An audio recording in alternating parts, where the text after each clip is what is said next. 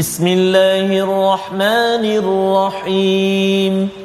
الحمد لله رب العالمين. الرحمن الرحيم. مالك يوم الدين. إياك نعبد وإياك نستعين. اهدنا الصراط المستقيم. صراط الذين أنعمت عليهم غير المغضوب عليهم ولا الضالين.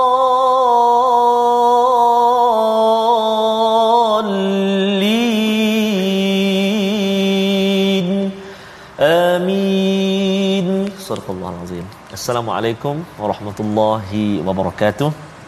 Alhamdulillah wassalatu wassalamu ala Rasulillah wa ala alihi wa sahbihi wa man wala. Allahumma salli ala sayyidina Muhammadin wa ala ali sayyidina Muhammad. Allahumma salli ala sayyidina Muhammadin wa ala ali sayyidina Muhammad. Apa khabar semua ayahanda dan bonda, tuan-tuan dan puan-puan, muslimin dan muslimat? Para penonton, sahabat-sahabat Al-Quran yang dikasihi dan dirahmati Allah Subhanahu wa taala sekalian. Mudah-mudahan senantiasa ceria, senantiasa gembira dan juga sihat wal afiat dan pastinya kita sama-sama syukur kepada Allah Subhanahu Wa Taala kerana di atas kesempatan dan ruang yang Allah Taala berikan kepada kita pada hari ini dapat lagi kita bersama di halaman yang terakhir surah Yasin. Allahu Akbar. Permulaan hari itu saya bersama dengan tuan-tuan dan puan-puan di awal surah Yasin dan hari ini kita bertemu lagi di akhir pula uh, surah Yasin. Allahu Akbar.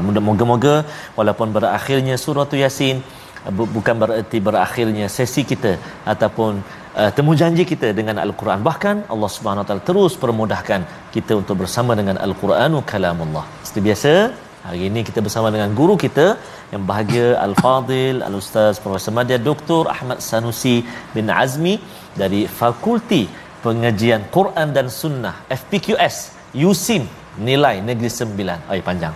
Assalamualaikum Prof. Waalaikumsalam Subhanallah. Apa khabar Prof? Sihat? Sihat, sihat. Ustaz Tirmizi macam ni okey? Alhamdulillah. Hari ini syukur alhamdulillah. Nampak bertenaga ini. Allahu akbar sebab tengok tersenyum kan. Allah oh, energi tu ah. Energi. Subhanallah, subhanallah.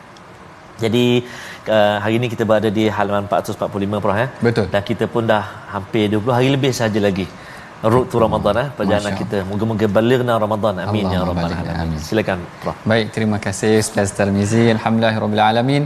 Wassalatu wassalamu ala asyrafil anbiya'i wal mursalin sayyidina Muhammadin wa ala alihi wa ashabihi ajma'in. Amma ba' apa khabar tuan-puan para penonton yang dirahmati Allah sekalian kita bersyukur kehadrat Allah kerana Allah Taala masih lagi memberikan kita peluang bertadabbur al-Quran bukan sahaja tadabbur al-Quran hari ini kita baca al-Quran dengan ustaz Tarmizi kita kerana ini adalah peluang-peluang untuk kita menerima syafaat tadi Uh, Ustaz Tarmizi ada cerita mengenai tentang tak lama lagi datang puasa.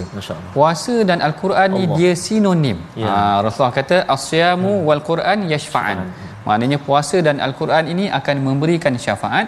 Kita konsisten baca Al-Quran ini uh-huh. dan kita nanti masuk Ramadan kita konsisten lagi dengan meningkatkan amalan kita dengan berpuasa. Mudah-mudahan kita akan menerima syafaat pada hari akhirat kelak insya-Allah amin. amin. Baik ya hari ini kita akan masuk ke halaman 445 ya. yang mana sebelum kita mulakan pengajian kita kita baca dahulu doa ya.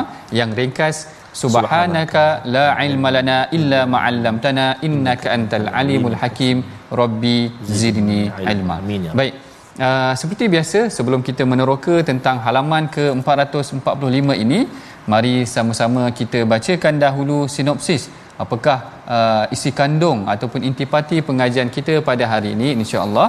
Iaitu daripada ayat ke-71 hingga ke ayat yang ke-76 kita akan uh, bertadabur mengenai tentang uh, perhatikan binatang ternakan dan manfaatnya serta bahaya perbuatan syirik.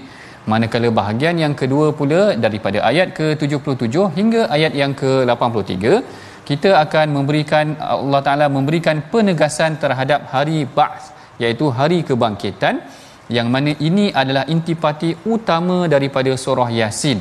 Yang kita penghujung ini kita akan diingatkan lagi Ha tuan-puan ingat tak lagi semalam kita ya. ingat macam mana nikmat Allah Taala beri tentang salam daripada ya. Allah Taala. Allahu akbar salam dalam syurga Betul. dan kemudian Allah Taala ingatkan pula hadhihi jahannamul oh. lati kuntum tuadun ini pula neraka penghujung ni Allah Taala ingatkan lagi kita mengenai tentang hari kebangkitan pasti akan berlaku sebelum kita masuk kepada pengajian kita mari sama-sama kita bacakan dahulu tuan-puan ayat daripada uh, ayat yang ke-71 hingga ayat yang ke-77.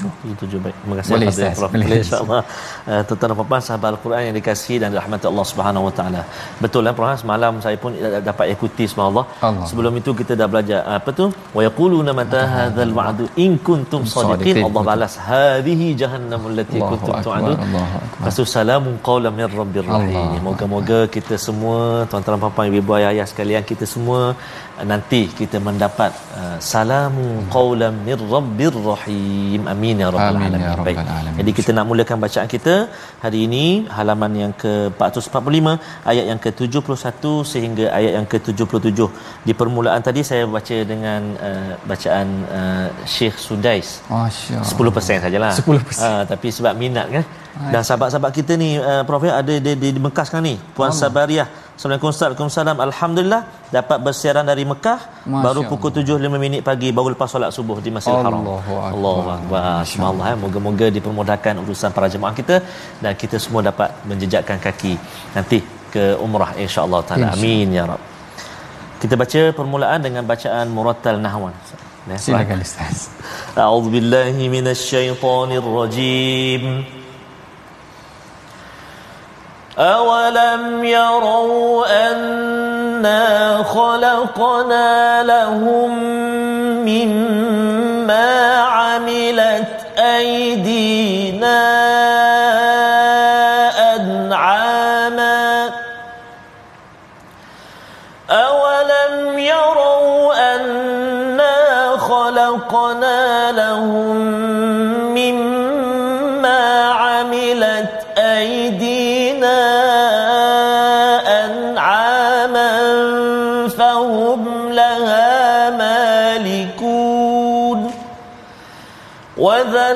وذللناها لهم فمنها ركوبهم ومنها يأكلون ولهم فيها منافع ومشارب أفلا يشكرون واتخذوا من الله آلهة لعلهم ينصرون.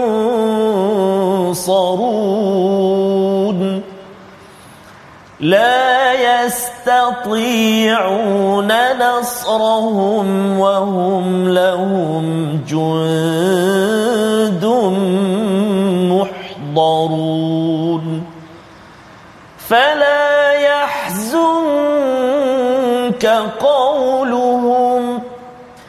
إنا نعلم ما يسرون وما يعلنون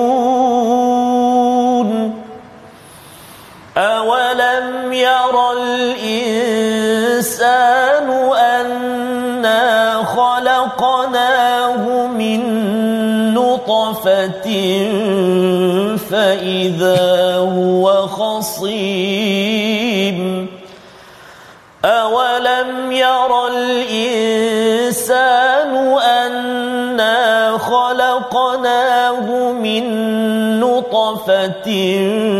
فإذا هو خصيم مبين فإذا هو خصيم مبين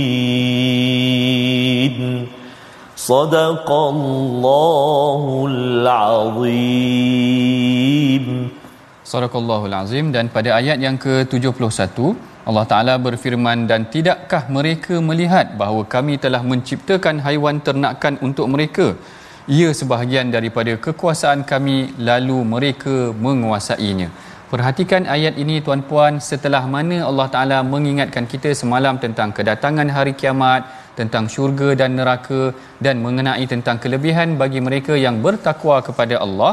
Di penghujung sebelum masuk halaman yang ini Allah Taala kata peringatan-peringatan ini adalah liun ziraman kana hayya untuk memberikan peringatan kepada mereka agar dia adalah hidup. Maknanya mudah-mudahan dia menghidupkan hati orang yang beriman. Jadi bagaimana Allah Taala ingatkan syurga, Allah Taala ingatkan neraka kerana Allah Taala nak agar kita ni subur jiwa kita ni sentiasa mengingati Allah sehinggalah halaman yang sebelah Allah Taala tarik kita supaya melihat apa yang ada di sekeliling kita. Kadang-kadang tuan-puan kita ni tak sedar apa yang Allah Taala beri kepada kita adalah nikmat yang tidak ada pada orang lain. Sebab itulah dalam hadis Rasulullah selalu ingatkan kita kalau kita dah berada dalam keadaan yang sesuatu kedudukan jangan kita terlalu ting- lihat kepada orang yang jauh daripada hmm, kita yang tinggi daripada kita hmm. tengok orang bawah kita. Sebab tu kalau kita tengok nanti dalam surah Duha ada Allah Taala ingatkan tentang anak yatim, hmm. Allah Taala ingatkan tentang orang miskin kerana Allah Taala nak kita tengok apa yang dekat dengan kita. Kita tengok tangan kita pun tengok orang yang tidak ada tangan tuan-puan. Allahu akbar. Ini semua adalah bagaimana Allah Taala nak menarik kita supaya mengingatkan diri kita apa yang kita ada sepatutnya membawa kita kepada syukur kepada Allah Taala. Allah Taala sebutkan tentang haiwan-haiwan an'aman maknanya ternakan-ternakan yang diberikan kepada kita. Kemudian ayat 72 Allah Taala kata wadzallalnaha lahum faminha rakubuhum. Kemudian kami berikan juga tundukkan di antara mereka ataupun di antara haiwan ini sebagai ternakan dan juga sebagai kenderaan dan ada yang mereka makan walahum fiha manafi'u wa masyaribu afala yashkurun. Point dekat sini yang kita nak tekankan Allah Taala dah ingatkan kita semalam tentang nikmat syurga neraka. Allah Taala nikmat ni, ingatkan kita pula tentang nikmat yang diberikan kepada kita. Lalu Allah Taala tanya kepada kita, afala yashkurun? Apakah kamu ini ataupun mereka ini tidak bersyukur? Kenapa Allah Taala ingatkan tentang syukur ni tuan-puan? Ha, yang ni kita kena tengok balik ada beberapa ayat dalam al-Quran yang mengingatkan kita tentang syukur. Apa yang Allah Taala sebut tentang syukur ini? Saya simpulkan kepada empat poin ataupun kepada empat perkara. Yang pertama sebenarnya sifat syukur ini akan menjemput redha Allah. Allahu Akbar. Kan kalau kita nak bos kita ni redha kat kita, hmm. seronok dengan kita, kita mudah yeah. bercakap terima kasih bos, terima kasih kat uh, ibu ayah kita. Ibu ayah akan rasa tenang. Begitulah Allah Taala apabila kita sentiasa mencukuri nikmat dia, maka Allah Taala akan mudah untuk mendatangkan sifat redha-Nya. Perkara ini disebutkan di dalam surah Zumar, Az-Zumar yang mana Allah Taala kata wa in tashkuru yardahu lakum. Sekiranya mereka bersyukur maka Allah Taala akan mengurniakan keredaan dia. Jadi kalau orang yang tak bersyukur ni sukar bagi dia untuk mendapat keredaan Allah. Jangan main-main tuan-puan. Eh maknanya syukur ni adalah sangat penting. Syukur ni nanti Ustaz Tarmizi mungkin nyanyi lagu oh, syukur oh, pula lah boleh, nanti boleh. Eh. boleh juga Ustaz Tarmizi. Baik kemudian yang keduanya mereka yang bersyukur ni juga akan menerima ataupun ada berpeluang untuk dijauhkan daripada azab Allah Taala. Perkara ini disebutkan dalam surah An-Nisa yang mana Allah Taala berfirman, "Ma yaf'alullahu bi'adzabikum in syakartum wa amantum." Ha, maknanya kalaulah uh, kamu ini bersyukur dan kamu ini beriman, maka Allah Taala tidak akan memberikan azab kepada kamu. Tengok, kepentingan sifat syukur ini bukan sahaja menjemput redha Allah Taala bahkan menjauhkan diri kita daripada neraka. Yang ini yang yang kita kena nikmati ataupun yang kita kena hayati seperti yang disebutkan oleh al-Imam Hasan Al-Basri ya salah seorang tabi'in yang popular ataupun para ulama salaf yang terdahulu. Dia kata an-ni'am faqayyiduha wahsyah wahsyiyah dia kata nikmat ini adalah liar ha nikmat ini adalah liar kadang-kadang kita guna dengan perkara yang tak elok. Ha ini yang kena hati-hati. Nikmat ini adalah satu perkara yang wahsyiyah yang li, yang liar faqayyiduha bisyukur. Hmm. maka ikat nikmat kita ni dengan syukur. Hmm. apa maksud syukur? Ha yang ni saya ulas sikit apa beza syukur dengan alhamdu? Dengan dengan eh, alhamdu ni orang panggil syukur juga kadang-kadang kan. Tetapi bezanya syukur ini adalah dengan perlakuan. Ah. ha sebab tu Allah Taala kata i'malu ala dauda syukra. beramallah ahli daud itu dengan penuh kesyukuran. Kerana syukur ni mesti dilaksanakan dengan fizikal dengan salat dengan berdoa dan sebagainya secara fizikal. Sedangkan alhamdu ini iaitu yang kita ucapkan rasa syukur ini adalah alhamdu adalah daripada mulut ataupun verbal sahaja. Yang syukur ini hendaklah dilakukan secara fizikal. Ha, jadi kita tengok tadi yang pertama sifat syukur akan me- me- menjemput redha Allah. Yang kedua sifat syukur akan ya. menjauhkan kita daripada azab Allah taala yang ketiga yang menarik juga adalah sifat syukur ini dia menjemput keberkatan rezeki. Allahu akbar. Ini yang paling seronok. Allah Taala kata wa id ta'adzana rabbukum la in sya'a la in syakartum la azidannakum. Ketika mana Allah Taala mengumumkan memberitahu kepada kita la in syakartum. Ayat ni semua orang tahu. Sekiranya kamu bersyukur la azidannakum kami akan tambah lagi nikmat kepada kamu.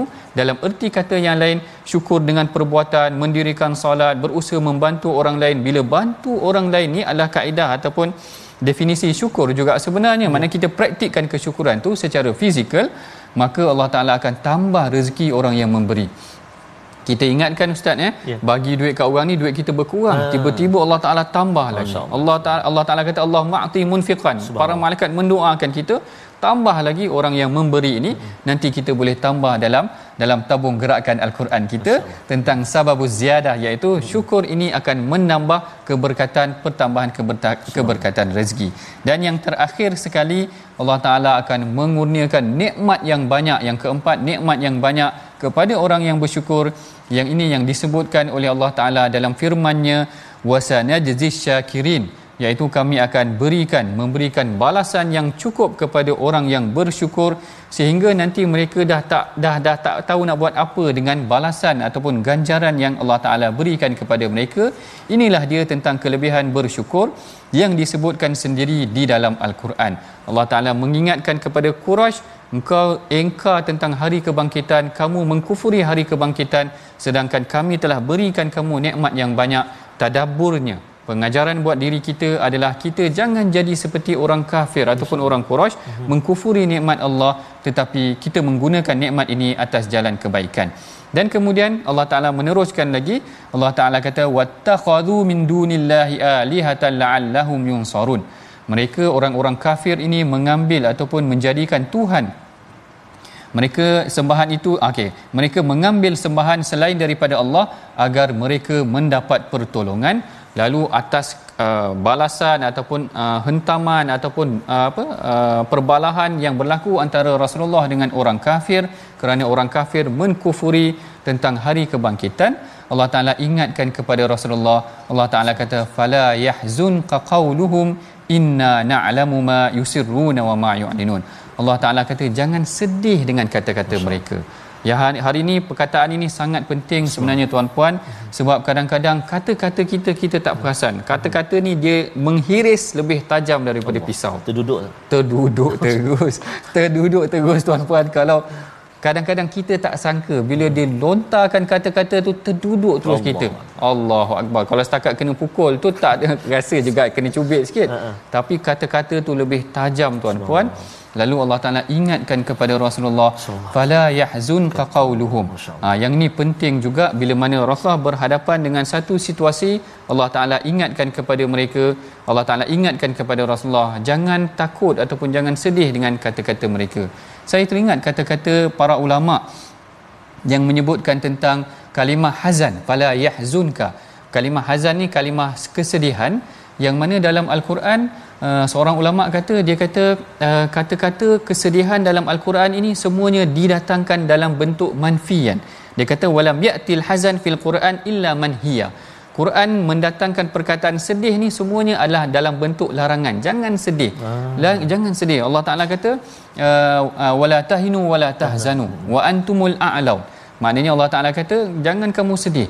Jangan kamu bimbang. Jangan kamu rasa rendah. Kamu adalah golongan yang tinggi tengok Allah Taala ingatkan kepada kita bahkan Rasulullah praktikkan hmm. Rasulullah doa supaya jangan datangkan ataupun Allahumma inni a'udzubika minal hammi wal hazan minta dijauhkan daripada kesedihan kenapa Rasulullah minta jauh daripada kesedihan kenapa Allah Taala kata fala yahzun qaulum jangan rasa sedih ha, yang ni ada beberapa pengajaran yang menarik juga yang disebutkan dalam al-Quran ataupun dalam hadis yang pertama kalau kita layan sangat sifat sedih ini hmm. dia akan merosakkan Betul. jiwa kita menjatuhkan semangat kita lemah Betul. motivasi kita Betul. yang inilah sebab tu Rasulullah kata fala taqul uh, wala taqul law inni fa'altu kana kadza wa kadza dia kata jangan kau buat macam ni jangan cakap macam ni jangan cakap kalau aku buat begini kalau aku buat begini kerana kalau kita bersikap sedih sedemikian dia melemahkan motivasi kita.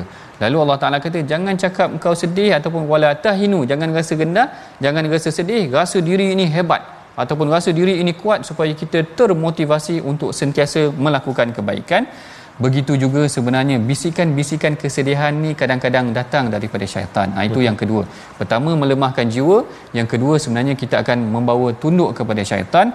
Allah Taala kata innaman najwa minasyaitani liyahzunal ladzina amanu. Hmm. Bisikan-bisikan tu datang daripada syaitan untuk melemahkan jiwa ataupun menyedihkan jiwa orang yang beriman. Jangan bersedih, sentiasa termotivasi untuk melakukan kebaikan. Ini bahagian awal perbincangan kita daripada halaman yang ke-445 kita sama-sama perhatikan dahulu apakah perkataan pilihan kita pada hari ini insya-Allah. Baik. Kataan pilihan kita pada hari ini adalah zalla, ataupun disebut zalala juga zalla. boleh iaitu yang membawa maksud hina ataupun rendah. Ha ini kita tengok dah tadi dalam ayat yang ke-72 disebutkan wazallalnaha dan kami tundukkan rendahkan binatang itu untuk kita gunakan yang mana perkataan ini disebutkan sebanyak 24 kali di dalam al-Quran. Banyak kali Allah Taala sebutkan tentang perkataan zalla ni tadi menunjukkan perkataan ini membawa maksud rendah ataupun tunduk ataupun ditundukkan. Tadi menunjukkan ini adalah uh, beberapa perkara aspek yang boleh kita pelajari daripada perkataan kita pada hari ini insya-Allah. Baik, kita uh, akan berehat dulu dahulu selepas daripada ini kerana kita akan lanjutkan lagi perbincangan kita mengenai tentang bahagian penutup daripada surah Yasin. Oleh yang demikian tuan-puan berehat dahulu jangan ke mana-mana kita bertemu lagi selepas ini insya-Allah.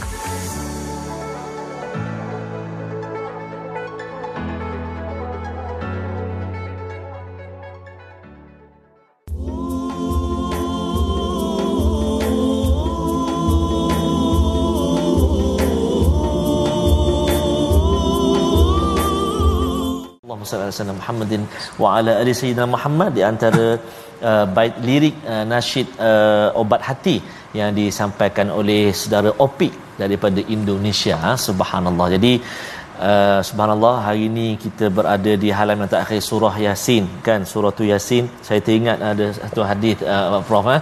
Salah mohon betulkanlah subhanallah. Iaitu inna likulli syai'in qalban wa qalbul qur'ana yasin. Hadis riwayat Imam Tirmizi iaitu dalam setiap perkara sesuatu itu ada hatinya ataupun jantungnya. Wa qalbul quran jantung al-quran ataupun hati al-quran adalah surah tu yasin. Tadi sempat kita perhatikan dan kita tengok sahabat-sahabat kita yang uh, barangkali uh, dalam dialami diuji dengan kesedihan. Uh, prof eh? Betul. Prof pun dah kongsi dengan kita tadi masya-Allah maksudnya selagi makin semakin kita sedih semakin itulah kita kena bersahabat dengan al-Quran. Betul, betul. Jangan sebab sedih kita tinggal Quran. Ha. Itu bahaya. Sebab dia akan melemahkan dan juga bisikan tadi. Betul. Saya terpasang semalam ada seorang hamba Allah yang nak terjun jambatan Pulau ya, Pinang. Allah Allah kali dengan diujilah macam bisikan-bisikan tadi. Jadi tuan-tuan dan puan-puan kita patut bersyukur dan kita kena tekadkan kuatkan semangat kita untuk kita terus bersama dengan Al-Quranul Karim. Insya-Allah Boleh kita singgah sekejap dekat ruangan tajwid? Ha, kita nak lihat sekejap, nak kongsi ulang kaji uh, kalimah tajwid kita hari ini iaitu menyempurnakan dua hukum qalqalah. Dalam ayat yang ke-77, a'udzubillahi minasyaitonirrajim. أولم ير الإنسان أنا خلقناه من نطفة ila akhir ayat ha? surah yasin sallallahu alazim ayat 77 dua kalimah yang menjadi perhatian kita fokus kita pertama kalimah khalaqnahu. Khalaqnahu iaitu qalqalah pada huruf qaf yang bertanda mati berbaris mati ataupun sukun. Di tengah kalimah maka qalqalah dia adalah qalqalah yang kecil saja sughra. Ha sughra. Khalaqnahu sughra. Lantunan dia kecil saja. Atau kemudian yang kedua sama juga pada kalimah nutafah nutafah sama juga huruf ta yang sukun yang baris mati terletak di tengah-tengah kalimah. Maka qalqalah dia ataupun lantunan dia kecil juga. Sughra sahaja. Tingkatan yang pertama kan? Ha, jadi uh, bila kita baca tu kena adalah qalqalah dia. Walaupun dia berada di tingkatan yang pertama surah kita kena uh, baca ataupun sebutkan dengan baiklah supaya uh, apa ni sifat dia tu. Qalqalah itu ada ha subhanallah. Jadi jangan kita baca tanpa qalqalah dan mudah-mudahan ibu-ibu ayah-ayah tuan-tuan dan puan-puan sahabat Al-Quran semua dapat menyemak bacaan dengan guru-guru dan selamat mencuba insya-Allah taala. Kembali kepada Prof silakan. masya-Allah. Terima kasih Ustaz Tarmizi hmm. dan Ustaz Tirmizi. Kalau semalam ya, Ustaz Tirmizi sentiasa mengingatkan hmm. kita tentang keperluan untuk membaca Al-Quran dengan bacaan yang betul kerana kita berkehendakkan ataupun kita memerlukan kepada bacaan seperti mana yang dibaca oleh Rasulullah kerana agar dia tidak lari daripada maknanya dan sebagaimana al-Quran itu diturunkan. Jadi kalau kita tengok pada bahagian awal tadi kita dah melihat bagaimana Allah Taala mengingatkan kita tentang manusia itu perlu bersyukur.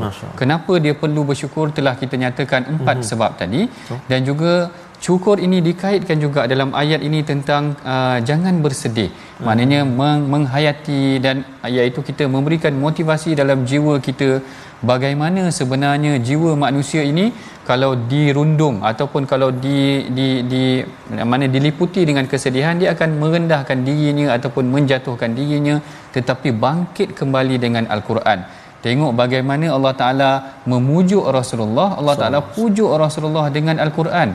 Sampaikan kepada dia kisah-kisah yang menarik, sejukkan hatinya dengan bacaan Al-Quran sehingga Rasulullah bangun semula dan meneruskan apa yang diperintahkan oleh Allah kepadanya. Inilah mukjizat Al-Quran. Dia melembutkan jiwa dan dia memberikan motivasi untuk manusia melakukan kebaikan yang setiap hari kita baca kita akan sentiasa mendapat manfaat daripada al-Quran itu sendiri. Kalau bahagian yang pertama kita dah bincang tentang syukur dan juga jangan bersedih sentiasa bermotivasi.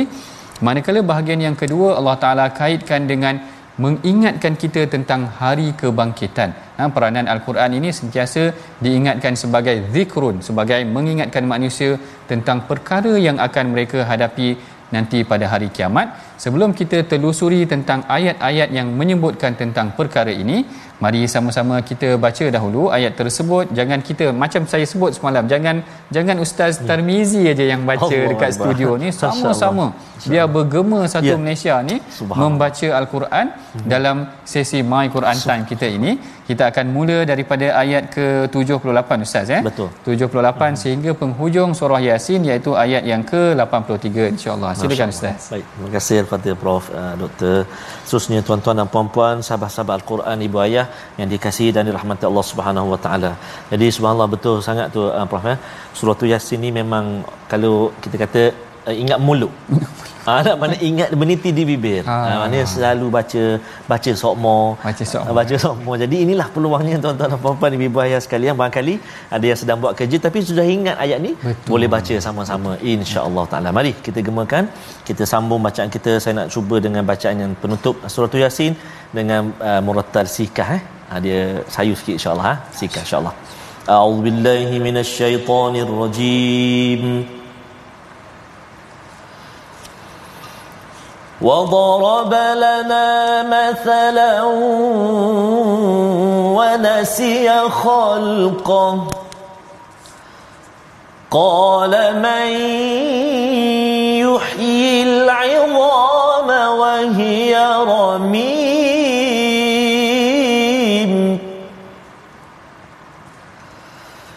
قل يحييها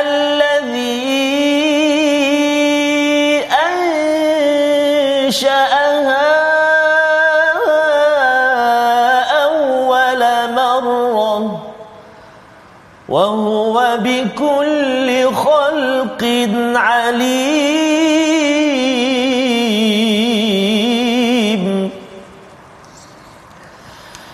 الذي جعل لكم من الشجر الأخضر نارا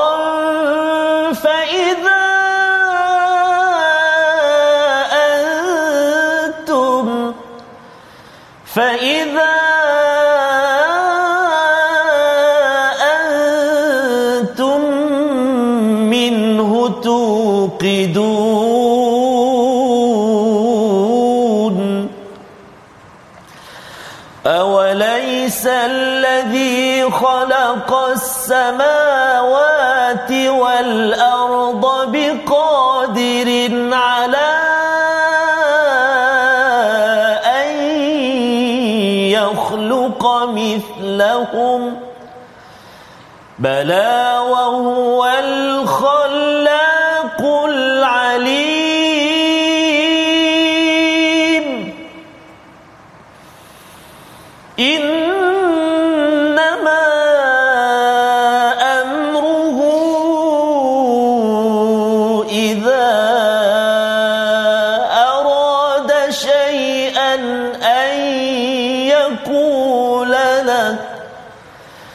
إذا أراد شيئا أن يقول له كن فيكون.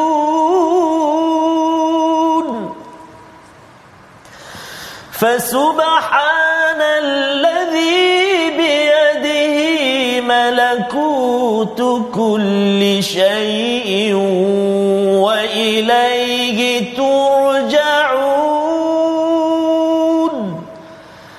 وإليه ترجعون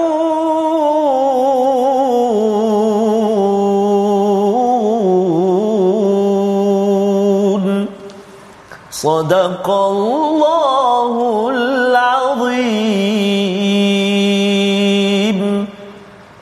Sadaqallahul Azim dan pada ayat yang ke-78 Allah Taala berfirman dan dia membuat perumpamaan bagi kami dan melupakan asal usul kejadiannya dia berkata siapakah yang dapat menghidupkan tulang belulang yang telah hancur luluh? Ha, menarik sebenarnya kata-kata ini direkodkan di dalam Al-Quran kerana sebenarnya memang berlaku pertembungan secara direct antara Rasulullah dengan kaum Quraisy ataupun dengan pembesar Quraisy. Yang ini yang direkodkan sendiri oleh Al-Imam Ibn Ashur dan begitu juga dengan Al-Imam Ibn Kathir menyebutkan bagaimana mereka tak boleh terima kenyataan. Ha, dia orang tak boleh terima macam mana manusia yang dah duduk dalam kubur hmm. itu akan Allah Taala bangkitkan. Hmm. Lalu ada dalam kalangan mereka sebahagian riwayat tafsir menyebutkan Ubay uh, Ubay bin uh, Ubay bin uh, Ubay bin Khalaf sorry Ubay bin Khalaf yang keduanya menyebutkan Al-As bin Wa'il Al-As bin Wa'il ni pembesar yang hebat dalam kalangan Quraisy anaknya pun hebat iaitu Saidina Amru bin Al-As. Ha, ayahnya hebat anaknya pun hebat. Tetapi Al-As ini dikenali ataupun disifatkan oleh Syekh Muhammad Ghazali sebagai orang yang orang yang jahat. Memang digelarkan sebagai orang yang jahat kerana dia banyak menzalimi manusia. Jadi antara mereka sama ada Ubay bin Khalaf itu tadi ataupun Al-As bin Wa'il dia datang dia pernah datang kepada Rasulullah dengan tulang.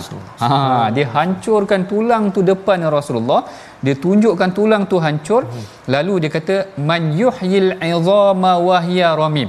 Dia tanya sebiji macam yang direkodkan dalam al-Quran qala man yuhyil izama wa hiya ramim. Siapa yang boleh hidupkan tulang belulang yang aku dah hancurkan ni? Allahu akbar.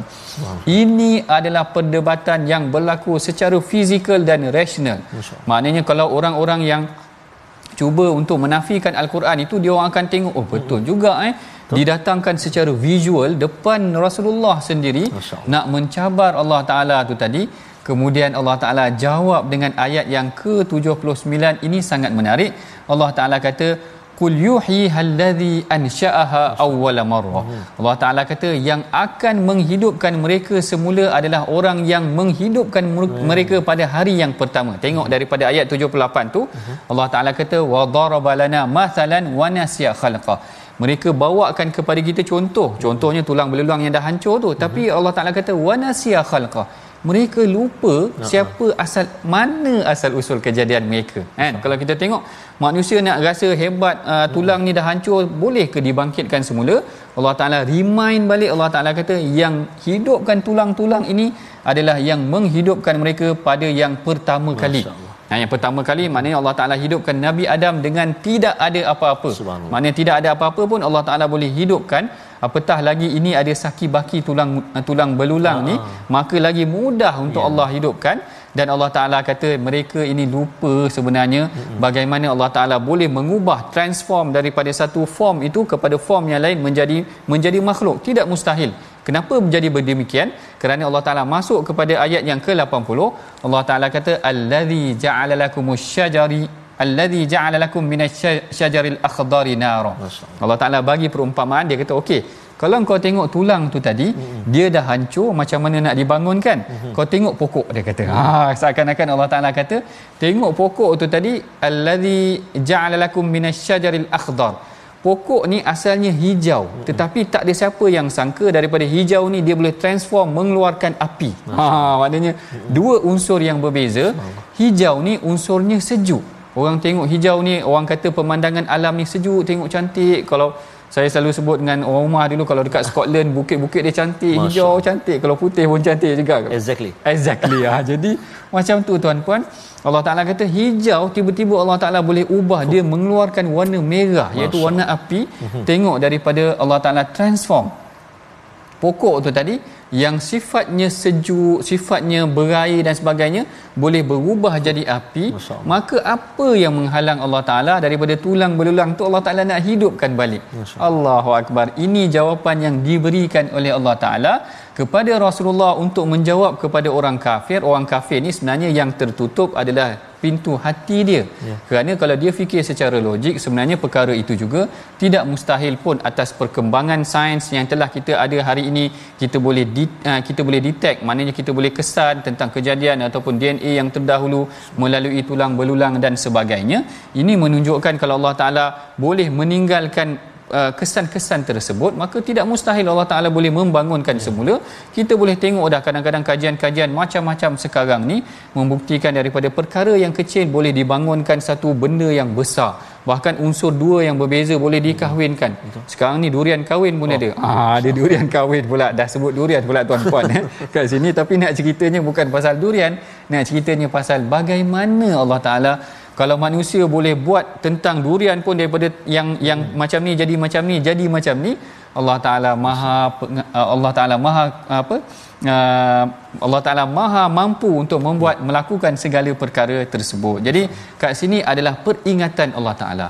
Allah Taala ingatkan kita manusia ni memang sifatnya memang suka melawan. Bahkan sifatnya itu ego kerana tidak menerima kebenaran. Lalu Allah Taala ingatkan di penghujung ayat ini sebenarnya sangat penting. Kerana apa tuan-puan? Surah Yasin ini macam yang disebutkan oleh Ustaz Tarmizi tadi yang dikatakan sebagai qalbu ataupun qalbul Quran ataupun hati dalam Quran itu kerana ianya adalah sifatnya ataupun ah. ayat-ayat di dalamnya Isi menyentuh dia. hati manusia itu tadi sebenarnya maknanya mengingatkan manusia tentang hari kebangkitan mengingatkan tentang syurga dan neraka mengingatkan tentang peranan Al-Quran ianya adalah sesuatu yang perlu diingatkan. Yang Rasulullah kata iqra'u ala mautakum. Dibacakan yasin ini kepada orang yang telah ataupun hampir meninggal dan sebagainya kerana dia memberikan peringatan ingat nanti kita akan dibangkitkan. Ya. ingat kita akan dibangkitkan. Kita jangan baca ni kepada orang yang nak meninggal ataupun dah meninggal saja kan. Kita sendiri yang kena baca. Setiap hari kita baca kitalah yang mengambil pengajaran. Ya. Allah Taala cerita satu-satu tentang hari kebangkitan tentang peranan al-Quran tentang sifat manusia yang engkar tentang Rasulullah ni dibangkitkan atas dasar kebenaran dan sebagainya. Akhirnya setelah menjawab segala persoalan yang diberikan oleh orang kafir ini tadi Allah Taala kembali kepada menunjukkan kekuasaannya. Allah Taala kata awalaisal ladzi khalaqas samawati wal arda biqadirin ala an yakhluqa mithlahum. Uh, Allah Taala kata dan bukankah Allah yang menciptakan langit dan bumi? Kan? Lalu dia kata sesungguhnya dia mampu untuk menciptakan kembali jasad mereka yang telah hancur. Yang ini adalah bukti kekuasaan Allah. Kalau Allah Taala boleh uh, mencipta langit dan bumi ini tanpa ada apa-apa maka apalah sangat kalau Allah Taala daripada kesan-kesan itu untuk dibangunkan semula inilah sebenarnya yang seharusnya kita faham dan kita ambil ayat yang ke-82 untuk membuktikan kekuasaan Allah ini kita bacakan sama-sama semula ya. kita hayati semula sama-sama agar kita dapat menjiwai tentang kebesaran Allah tentang hari kebangkitan yang akan di, dilakukan ataupun dilaksanakan nanti bila kita sampai pada hari kiamat. Kita bacakan semula ayat yang ke-82 bersama dengan Ustaz Tarmizi. Terima kasih kepada Prof. Uh, Madia Doktor. Uh, tuan-tuan dan puan sahabat Al-Quran, ibu ayah yang dikasihi dan dirahmati Allah Subhanahu Wa Taala. Saya teringat uh, uh, Prof ya, uh, guru kita juga uh, Al-Fadhil Ustaz Fazrul kan. Betul, betul. Uh, tempoh hari ketika dalam kuarantin uh, kita bertanya kan? Uh, beliau berkongsi uh, memang uh, akan rasa lemah. Uh, lemah. Tapi apa kekuatan antara yang dikongsikan oleh Al-Fadhil Ustaz Faz ialah Al-Quran. Betul Allahu Akbar. Al-Quran. Uh, bila rasa lemah bersama dengan al-Quran baca dengar dengar tu pun dah boleh menambah kekuatan ha, subhanallah jadi uh, mudah-mudahan uh, Ustaz Fas terus sembuh uh, cepat sembuh uh, moga-moga uh, dipermudahkan Allah Subhanahu wa taala mari kita baca sekali lagi ayat yang ke-82 masya-Allah kun fayakun ha? Allahu akbar kita baca di permulaan ayat uh, yang ke-82 sama-sama insya-Allah a'udzubillahi minasyaitonirrajim إنما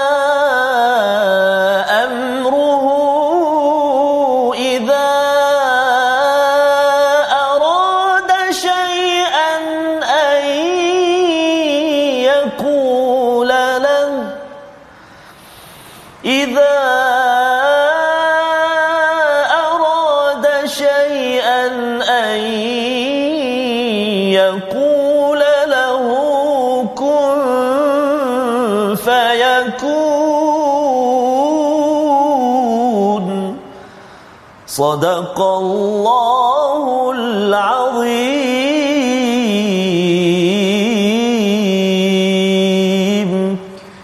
صدق الله العظيم dan pada ayat yang ke-82 Allah Taala berfirman sesungguhnya urusan Allah apabila dia kehendaki maka dia hanya berkata jadilah maka jadilah sesuatu itu.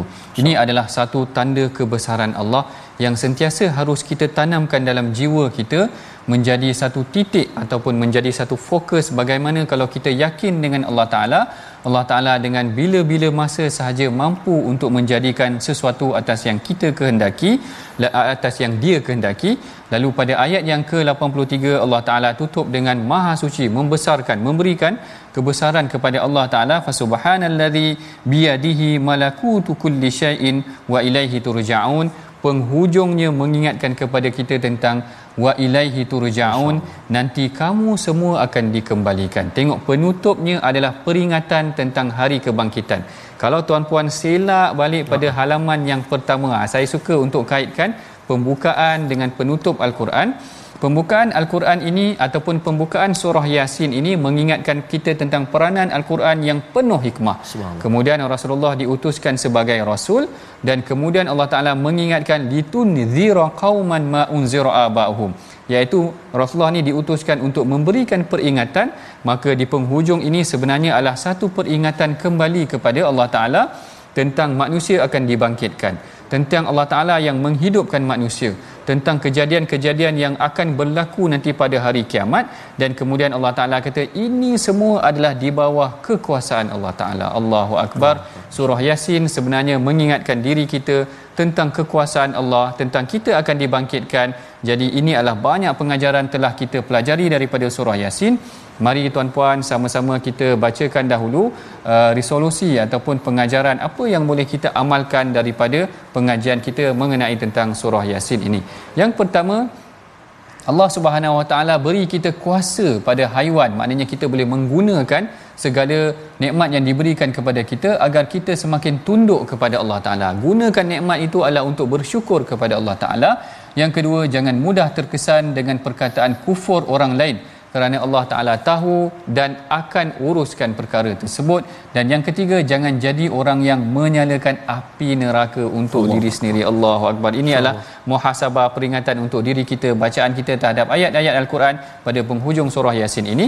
Bagi memberkati pengajian kita saya serahkan uh, bacaan doa yang akan dipimpin oleh ustaz Tarmizi kita. Silakan ustaz. Terima kasih al-fadhil أعوذ بالله من الشيطان الرجيم بسم الله الرحمن الرحيم الحمد لله رب العالمين والصلاة والسلام على رسول الله الأمين سيدنا محمد وعلى آله وصحبه أجمعين اللهم يا الله ويا رحمن ويا رحيم Ampunilah dosa-dosa kami ya Allah. Amin. Ampunilah dosa-dosa mak ayah kami, mak ayah mertua kami ya Allah. Muslimin muslimat, mukminin dan mukminat bi rahmatik. Ya Arhamar Rahimin Ya Allah wa Ya Rahman wa Ya Rahim Saat ini Ya Allah Kami telah menghabiskan bacaan kami Pengajian kami dalam surah Yasin ini Ya Allah. Ya Maka Ya Allah kami mohon kepadamu Ya Allah Jadikan hati-hati kami Hati yang senantiasa Dibaluti dengan kemanisan Al-Quran Hati yang dibaluti dengan kemuliaan Al-Quran.